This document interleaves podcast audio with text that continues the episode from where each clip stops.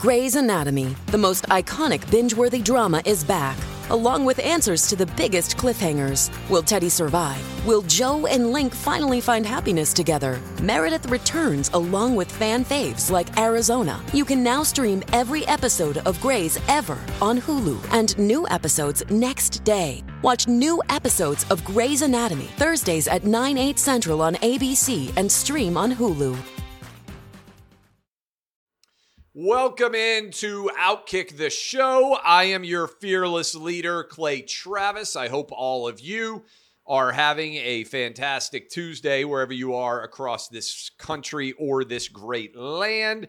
Um, I teased yesterday that we were going to have some news. That news is now out there. I want to welcome Curt Schilling to Outkick. Curt is, in my opinion, a Hall of Fame baseball player who has been discriminated against because of his political opinions and as a result was not voted into the Hall of Fame. Um, I think that ESPN canceled him because they didn't like his political beliefs. But I think Curt is a uniquely talented broadcaster when it comes to analyzing Major League Baseball. And I'm excited to welcome him into the Outkick fold. Look, Outkick is anti cancel culture. We don't believe that anyone should be canceled for their political opinions or their sports opinions or their opinions in general. We embraced a robust and uninhibited First Amendment at this company. We are the antidote to the woke insanity that ESPN peddles every single day, and we are growing in a rapid fashion because of that. We tripled our audience in January of last uh, this past January compared to last year. I challenge any decent sized sports media company to meet those goals. And we're just getting started. So, welcome to Outkick, Curt Schilling. You should be in the Hall of Fame, but as a uh, small token of our appreciation, instead, you get to break everything down uh, as it pertains to the world of Major League Baseball and beyond with Outkick. We're excited to welcome Curt in. He'll be starting soon. We needed to get better in our Major League Baseball coverage at Outkick. I'm well aware of that. And I think we went out and got one of the people that is best about talking about Major League Baseball in the entire country.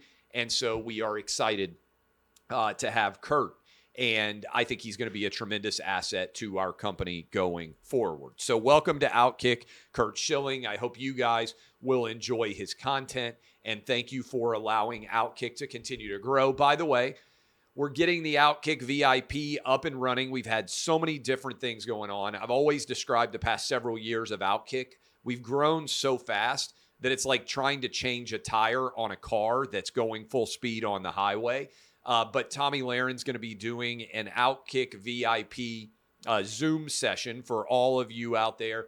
I'll be doing it down the line. We're going to be giving all of you who are Outkick VIPs exclusive access uh, to a variety of different Outkick related events uh, and uh, and shows. And I think you guys are really going to enjoy that going forward. Uh, so we appreciate uh, everyone who is an Outkick VIP. You can go sign up at outkick.com slash VIP, uh, I believe. And by the way, Tomi is dominating the amount of audience that she has for her shows through the roof. I mean, hardly anybody can match the amount of size of her shows that she has from her social media following. So uh, credit to her and her staff and so many people at Outkick. We got a lot of good stuff coming your way. Okay. Uh, this story has just come down. So I am still learning about it. I'm going to read the story with you uh, because the details are just now coming out. So, Alabama men's basketball team right now is the overall number one seed in the NCAA tournament. They've had a very good year. They've only had, I believe, one loss in the SEC all season. And their best player is future lottery pick Brandon Miller. But you will remember that the dark side of the Alabama basketball program this year was that, and this is crazy, Darius Miles, who was a scholarship member of the Alabama men's basketball team, uh, was involved in a murder of a woman in Tuscaloosa. In particular, that woman's name, and I want to make sure that we name her, uh, Jameé John A. Harris was shot to death on the strip in Tuscaloosa. She had, at the time of the shooting, a five year old boy.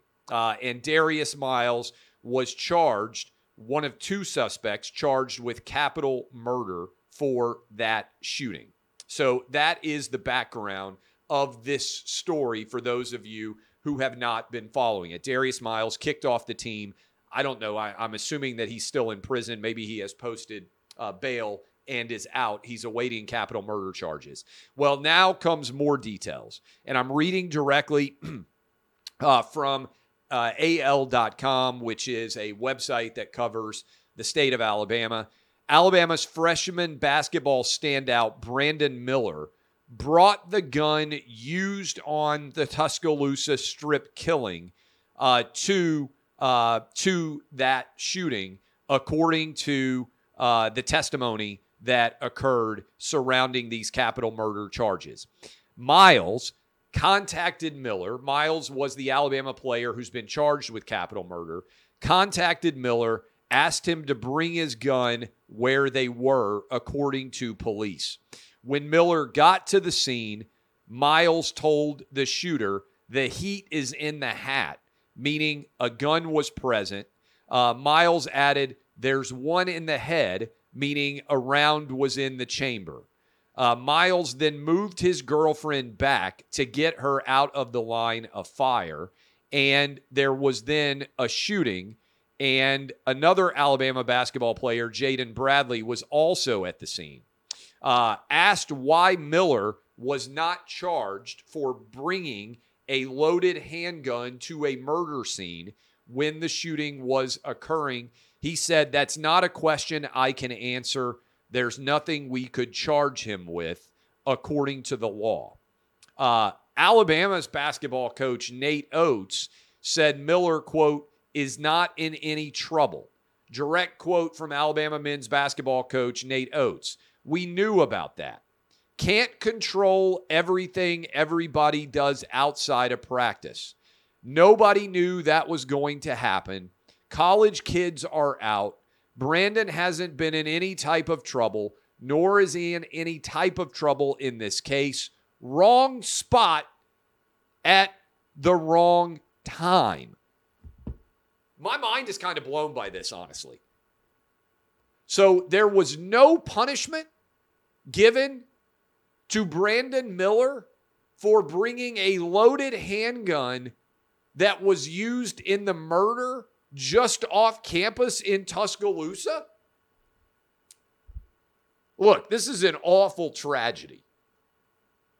But the idea that Brandon Miller is still enrolled, frankly, at the University of Alabama and representing the University of Alabama's basketball team when he brought a loaded gun that was used in a murder and that Nate Oats just said he was at the wrong place at the wrong time. Excuse me. He literally made it the wrong place and the wrong time when he brought a loaded handgun to be used in a murder at the behest of a teammate. I don't see how Brandon Miller plays for the rest of the year, frankly. And, and I, I can't believe that it appears Alabama was trying to cover up the fact that Brandon Miller was involved in this in any way. Frankly, it sounds to me like Brandon Miller got very favorable treatment, that he was not charged in a crime himself. He brought a loaded handgun to a teammate in uh, in a uh, in, in an incident, right? Like if you ask someone to bring you a loaded handgun, you give it to them, and then they're involved in a murder to me, it seems at the very minimum degree you would be involved as an accessory to that murder. Because without your bringing the loaded handgun to the scene, there never would have been a murder. So I don't see how you wouldn't be charged in some way as an accessory to that murder, personally. Now, you can say, well, he didn't know what the loaded handgun was going to be used for. But if you get told to bring a loaded handgun to a street corner in Tuscaloosa, isn't it reasonable to believe that that gun is going to be used in a nefarious fashion, in a criminal manner? I mean, he wasn't asking him to bring a loaded handgun to the gun range so that they could go shoot targets. He wasn't asking him to bring a loaded handgun so that they could go skeet shoot out on a farm. He was asking, being asked late at night to bring a loaded handgun to a corner just off the campus of the University of Alabama. And then a murder occurred. And for Nate Oats to come out and say wrong place, wrong time, I mean, he chose to be there. Uh, again, Nate Oats' comments wrong spot at the wrong time can't control every everything everybody does outside of practice i don't know i think maybe saying don't kill anyone is something that i would like for a coach to be involved in trying to limit right remember nate Oats asked ray lewis for advice on how to deal with this i, I don't see how in the world that brandon miller is still representing the University of Alabama men's basketball team in any way. I mean, his tenure at Alabama should be over. And I frankly don't understand how he avoided criminal charges in this case and how Alabama was able to keep this quiet until almost March. Um, this is like we talk about guys getting suspended for a variety of different uh, incidents, right? It's not uncommon for guys to get suspended bringing a loaded handgun to a murder scene seems like it's something that shouldn't allow you to continue to represent a basketball team. And wrong place, wrong time. When you create the wrong place by helping to facilitate that by bringing a loaded handgun to a scene, I don't understand how in the world you are still representing the University of Alabama. I think Brandon Miller's tenure uh, with the Crimson Tide has to come to a close. I mean, and if you take away, strip away the fandom, and you just say from any school in America, if one of your players brought a loaded handgun to a scene and a murder occurred, how in the world does that guy continue to represent your university? I think that's a pretty bright line rule. Don't facilitate a murder. Seems like a very lenient standard for what we would expect from an athlete who is on scholarship at a university. I, it's staggering to me that Brandon Miller is still uh, representing the University of Alabama in any capacity, uh, notwithstanding his talents, and that Alabama clearly believes there's something wrong here, or they would have been forthcoming about this from the beginning. Uh, this is crazy. It's crazy. A um, couple of other, I've got a bunch of stories out there. So that is actually a super serious story in real time. I'm reading the story and reacting to it. Uh, that's my take on the Brandon Miller story. Um, Meghan Markle, much less serious, is supposedly upset and overwhelmed based on a South Park episode that ridiculed her and considering legal action. And let me just tell you this the greatest thing that could happen to South Park is Meghan Markle suing because she doesn't like her portrayal in a satirical cartoon airing on Comedy Central. It would be a gift from the heavens for Trey Parker and Matt Stone to be sued by Meghan Markle. So I hope she files a lawsuit here. Whatever happened, this is my big advice for everybody out there in the media. Laugh. People are sometimes going to ridicule you, and sometimes they're going to do it in a mean spirited fashion. Deal with it. Nobody cares. You're rich. You have a good life. Sometimes people say mean things about you. Just friggin' deal with it. It reminds me back in the day, and I wish we were still in this era, when in the 80s and 90s, there were SNL uh, actors, comedians, who would portray prominent politicians. They would often have an interaction with those portrayers. In fact, I remember George Bush Sr. bringing Dana Carvey to the White House to do his George Bush impersonation literally in the White House at White House events. Being able to laugh at yourself is a huge part, I believe, of me wanting to be a fan of you. If you are so self serious that you take every single lampooning as the utmost affront to your individual essence, you're taking yourself way too serious. I take my opinions seriously. I'll tell you exactly what I think. I really don't care what anybody else says in reaction. And if I had an actual humorous critic, I would have him on the show.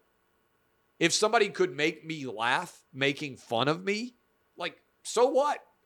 It doesn't really impact my life. I like to laugh. And we've lost that. Everybody is so serious, it feels like, in the modern era that one, basically Democrats don't get made fun of, right? Biden is one of the easiest presidents of all time to lampoon. Mayor Pete is one of the easiest candidates of all time. Kamala Harris, goodness gracious. But SNL has become such left wing propaganda that they won't even mock Democrats. I long for the day when Bill Clinton and George W. Bush would get ridiculed to the high heavens all the time on the late night talk shows. Whether it was David Letterman, whether it was Jay Leno, whether it was Johnny Carson, everybody used to all get made fun of. And then Stephen Colbert destroyed late night television by essentially turning his broadcast into a propaganda uh, arm of the DNC and going after Trump every night, all the time. I don't mind people making fun of Trump. He's obviously a very easy person to make fun of, given his own histrionics and his own profile. I actually think it's a good sign in America that our politicians are made fun of, but basically they've stopped lampooning and ridiculing and satirizing all politicians. And for the most part, it's turned into late night television has propaganda for the Democrat Party. And that's disappointing to me. I want even handed ridicule. It's easy to make fun of Biden, rip him. It's easy to make fun of Trump, rip him. Meghan Markle should be ridiculed. She is an insufferable human being, at least her public profile is. Maybe I would love her one on one. Maybe she would be incredibly endearing. That might well be the case. But the fact that she's upset and overwhelmed by a television cartoon that made fun of her does not make me think that the two of us would get along in a great fashion. Again, somebody needs to talk some truth into Prince Harry, whatever his title is now, and just be like, dude, everything you guys do is making people hate you more. So, whatever PR staff you have now, fire them all and just be honest. Open invite. I have no idea if Prince Harry has ever heard of me. Open invite. Prince Harry. Kick Oprah to the curb. Stop trying to make yourself sound like a victim and just be a normal dude. You can have a normal dude conversation with me. I am the most normal person on the planet. It would be great PR advice. He's never going to do it. Instead, probably Meghan Markle is going to end up suing South Park and make South Park absolutely ecstatic because it would be the best thing that could ever happen to him. And right after that, we'll continue the discussion. But first, a momentary break. Andrea Mitchell is 76 years old. She has been in the media for a very long time. She had a sit down interview with Kamala Harris. And we all know how sit down interviews with Kamala Harris typically go because Kamala Harris can barely answer questions without cackling again and seeming super weird. But I'm not even talking about Kamala Harris here because Andrea Mitchell personifies with the question that she asked, I'm going to get to in a moment, why overwhelming majorities of Republicans and independents, 79% of uh, Republicans, 66% of, uh, of independents, 28% of Democrats, by, by the way, have a really awful opinion of the news media. Now, I'm in the news media, but I am honest with you guys. I'm in the opinion business. I try to tell you every single day, for better or worse, exactly what I think. And some of you agree and some of you disagree. But I'm not pretending that every one of my opinions is straight down the middle and I'm just standing there trying to call balls and strikes. Andrea Mitchell is. I think there are right choices to be made in America, and I tell you what I believe those choices are every single day.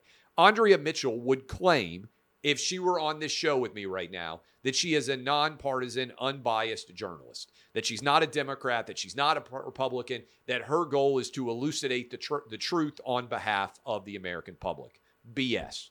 because in her interview of Kamala Harris, she asserted as the premise for the interview that Ron DeSantis is not allowing slavery or the aftermath of slavery to be taught to Florida school children. This is crazy. Okay? Yes, he is. That is history. Slavery happened, and the period after slavery happened, it's called Reconstruction. Everybody teaches that in all aspects of American public schools. I went to public school, K to 12, in Nashville, Tennessee. I was taught about slavery and its aftermath. If you go to public school in Florida, you are taught about slavery and its aftermath. In the question, and we probably need to splice that question in when we cut this and share the segment, Andrea Mitchell says that that isn't occurring. And yet, MSNBC, NBC, they haven't uttered a single word to apologize for this error. And this is important. I don't think you should ever apologize for getting an opinion wrong, right? Unless you feel like your opinion isn't in some way representative of what you intended to say, right? You should apologize for getting facts wrong. Because if you get facts wrong, then that destroys your opinion, right? Because an opinion is only as strong as the facts upon which it is based. And a lot of people struggle, I've talked about this for years, with the difference between facts and opinions. NBC should 100% apologize for that because they uttered as factual truth a lie. They uttered something that was false and treated it as if it were true. And as a result, whatever answer Kamala Harris gave to that question is rooted in falsehood. I don't know who gave Andrea Mitchell this question. I don't know how a 100% false question became a premise that she based a question on. But NBC got it wrong.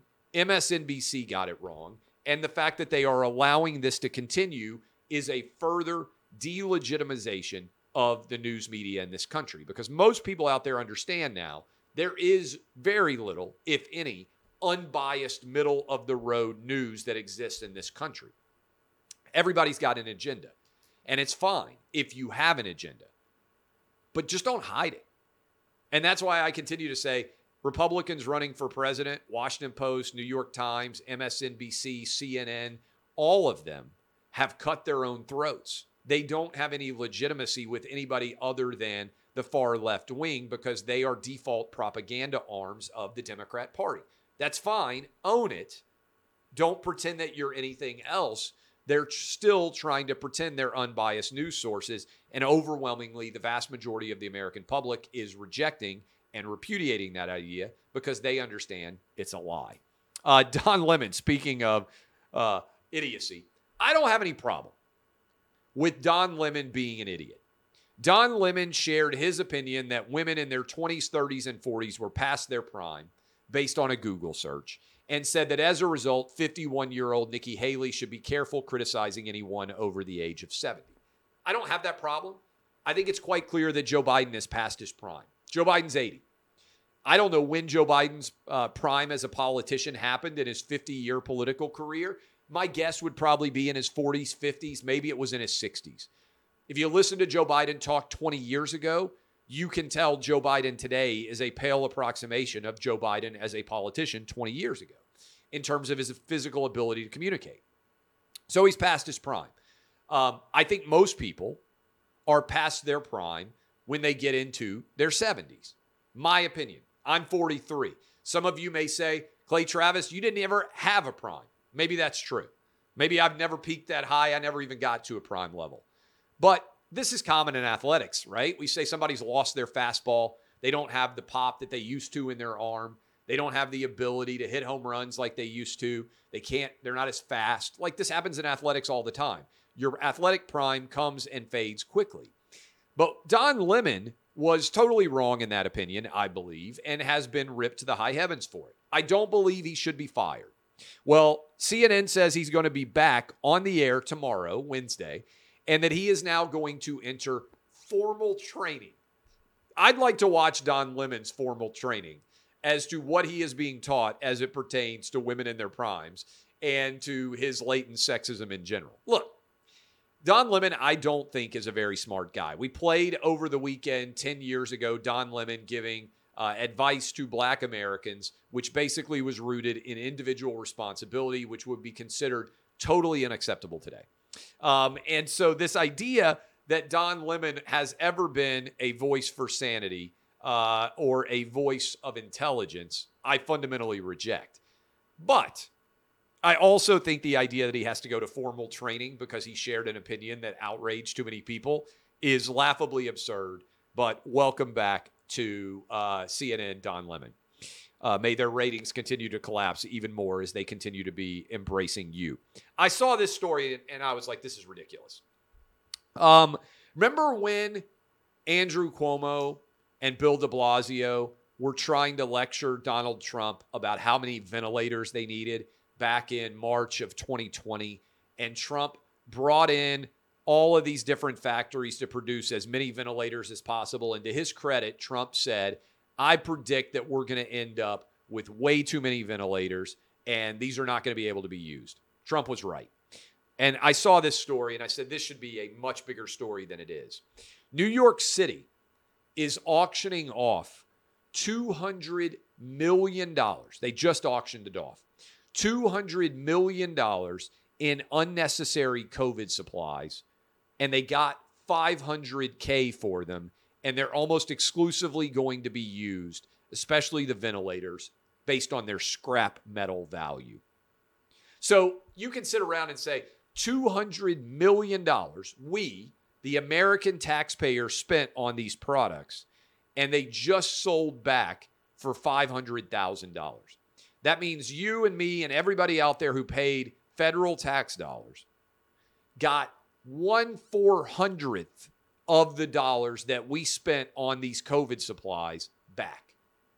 That is 399 four hundreds of the money that we spent on just this $200 million in COVID supplies were totally wasted. How much of the trillions of dollars in COVID spending that our federal government spent, that you and I now have a 31 plus trillion dollar national debt, was totally wasted. I bet 80 or 90%. That's my opinion. I bet 80 or 90% of the federal COVID dollars that were spent were completely and totally wasted, and we got almost no benefit from it. And now you and me and generations to come of Americans have 31 trillion dollars plus in debt racked up that we're going to be paying for for the rest of our lives and frankly the rest of our country's existence. I don't know that I'd feel very good about owning that debt if I were China or Japan or any of the countries that keep buying all this debt. Uh, D- Roald Dahl, and I might have mispronounced his name, Charlie in the Chocolate Factory, the BFG, Matilda, lots of big time, James and the Giant Peach one of the most successful children's authors of all time. They are now censoring some of the language in his books to make uh, the language more uh, woke. And I am utterly opposed to this. And I think this is an area where our conversation is not very intelligent. And let me explain what I mean. There's a big discussion right now about censoring books, okay? I am 1 billion percent against censoring books. When they decided that Dr. Seuss had written some books that were too offensive and they shouldn't be published anymore, I was animated and I was 100% correct that I despise censorship of books. I despise changing language in books as an author. I'm a scintilla as successful as Dahl, but I find the idea that any of my books that any of the words that I wrote, and I wrote them all, and I got a new book coming out in September. For better or worse, that's me. I write my books. And if anybody after I were dead went into my books and started changing the language in them, I'd be furious. In fact, I wish someone would draft a document that authors could sign that would be binding, disallowing anyone to ever change the language in their books in a post publication way without the author's consent. I would love to sign that. I bet there are a ton of authors out there would also love to say, sign that. I don't want my words being changed after I die without my consent. I wrote the book, I published it that way for a reason. If people don't like it, that's their right. But I don't like the idea of censoring and changing the way that a book has been written to try to ameliorate, moderate, satisfy modern day woke standards. I think that is a total disgrace. And I say that as someone, since everybody has to be an expert, I say that as both an author and someone with an advanced degree in uh, writing. I've got an MFA uh, in creative writing. So there you go, uh, which is considered to be the post grad degree in creative writing from Vanderbilt. In addition to my uh, law degree, I got double grad degrees. Boom. All right, there you go. So I find this idea to be very, very troubling. I also think our conversation on this issue is freighted.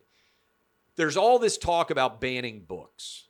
Schools aren't banning books. They are determining at what age it's appropriate to read books. Okay? And this conversation really frustrates me. And I think people do a really poor job of understanding it. So take it outside of books for a moment. Movies are rated based on the age appropriateness of the movie. You got the G, you got the PG, you got the uh, the PG 13, R, NC 17, all the way up to triple X. All right. I'm a little bit familiar with every range from G to triple X. All right. It isn't censorship or banning a movie to say, I don't know that this eight year old is ready for a PG 13 or an R rated movie. In fact, that's the very foundation of parenting. That's why we have these uh, the, these ratings in the first place, because parents need to understand and have some idea. Hey, what age range is this movie appropriate? And we can debate, right? Our movies, you can't get in until you're 17 or older, I think. And so you you need to be theoretically, your parents need to be there buying the ticket for you. I'm old enough to remember my parents would sometimes go buy me a ticket for a movie like Predator or RoboCop or Nightmare on Elm Street, an R-rated movie that they were okay with me going to see. I grew up, you might remember this era. I grew up in the era, at least in Tennessee, where it didn't matter the violence. They were like, is it just violence or is it nudity? We could see, like, my generation in Tennessee, I'm 43, you could watch like 100 people get murdered, but you couldn't have like a, a, a graphic sex scene, right? That was that was the age that I grew up in, right? Um, you were fine with violence. Is it just violence or is it nudity? Um, it's funny to think about now because I think a lot of people would be like, the nudity, like seeing a boob, is way less uh, threatening to a 13 year old than seeing 100 people get mowed down in a shoot 'em up movie. But we would go see the shoot 'em up movies, right? Um, and so that, and if you want to think about it, everybody out there, I bet if you're around my age, I bet you saw the Friday the 13th movies, you saw the Nightmare on Elm Streets. I bet your parents never would have taken you to see Basic Instinct, right? Just kind of to put that into context, like the 90s and the late 80s and everything else, like the world that we lived in. Uh, and that Basic Instinct, by the way, would seem quite quaint now compared to the massive amounts of pornography that are available everywhere on the internet, just FYI. But there is a difference between debating at what age it is appropriate for kids to be reading books based on the subject matter is not banning the books. You can go out, in theory, to a bookstore or go to a library and read a book for yourself outside of school. In fact, if you're only reading books in school, you're probably an ignoramus. I tell my own kids all the time Dad has one rule on books if you will read it, I will buy it for you. That's my rule. So far, never have run into major age appropriate related issues for any of my kids with the books that they want to buy. I am so encouraging of them to read because I think it's so incredibly beneficial that my rule as a parent has been Dad only has one rule on books he will buy you any book as long as you promise that you're going to read it. And I might read it myself and quiz you on it to make sure that you're actually reading it. That's a corollary, the added aspect here. Okay? We're not talking about anybody out there saying this book shouldn't be available to anyone. That's an actual ban. That's what censorship is. We're just talking about age appropriate nature for books, just like we talk about with movies all the time. So I think there's a really broken conversation that is going on here. I am, and I want everybody out there to understand this, simultaneously opposed to censoring any books, to changing any language inside of them, to banning any book for any reason. I am also, as a parent, simultaneously in favor of age appropriate reading list for kids inside of schools. And I think that's where most people are. So the conversation here to me seems to be freighted and broken based on the media wildly overusing terms like ban and censor as it pertains to what books kids are reading in school. So I would just encourage all of you to think aggressively about the way the media is covering this story and ask yourself, why is it being conveyed to me in this fashion? Finally, speaking of content, I went to this new Marvel movie, this Ant Man and the Wasp and like the quantum theory or whatever it's called. Movies in this Marvel universe, and I understand there's people out there with issues with woke Disney, everything else. My eight year old is obsessed with superhero movies. So we watch all of these superhero movies. I took him, my wife went, one of my sons went. We had family of 4. Went and watched this new Marvel movie on Sunday. I was talking earlier about losing a game of horse, which was embarrassing to my 12-year-old because he beat me H O R S E to 0. It's a tough moment for a dad. I'm supposed to play him. Got good weather here in Nashville. Going to go to the Preds game with my kids in a little bit later tonight. But I'm supposed to get a, a rematch in horse here coming up.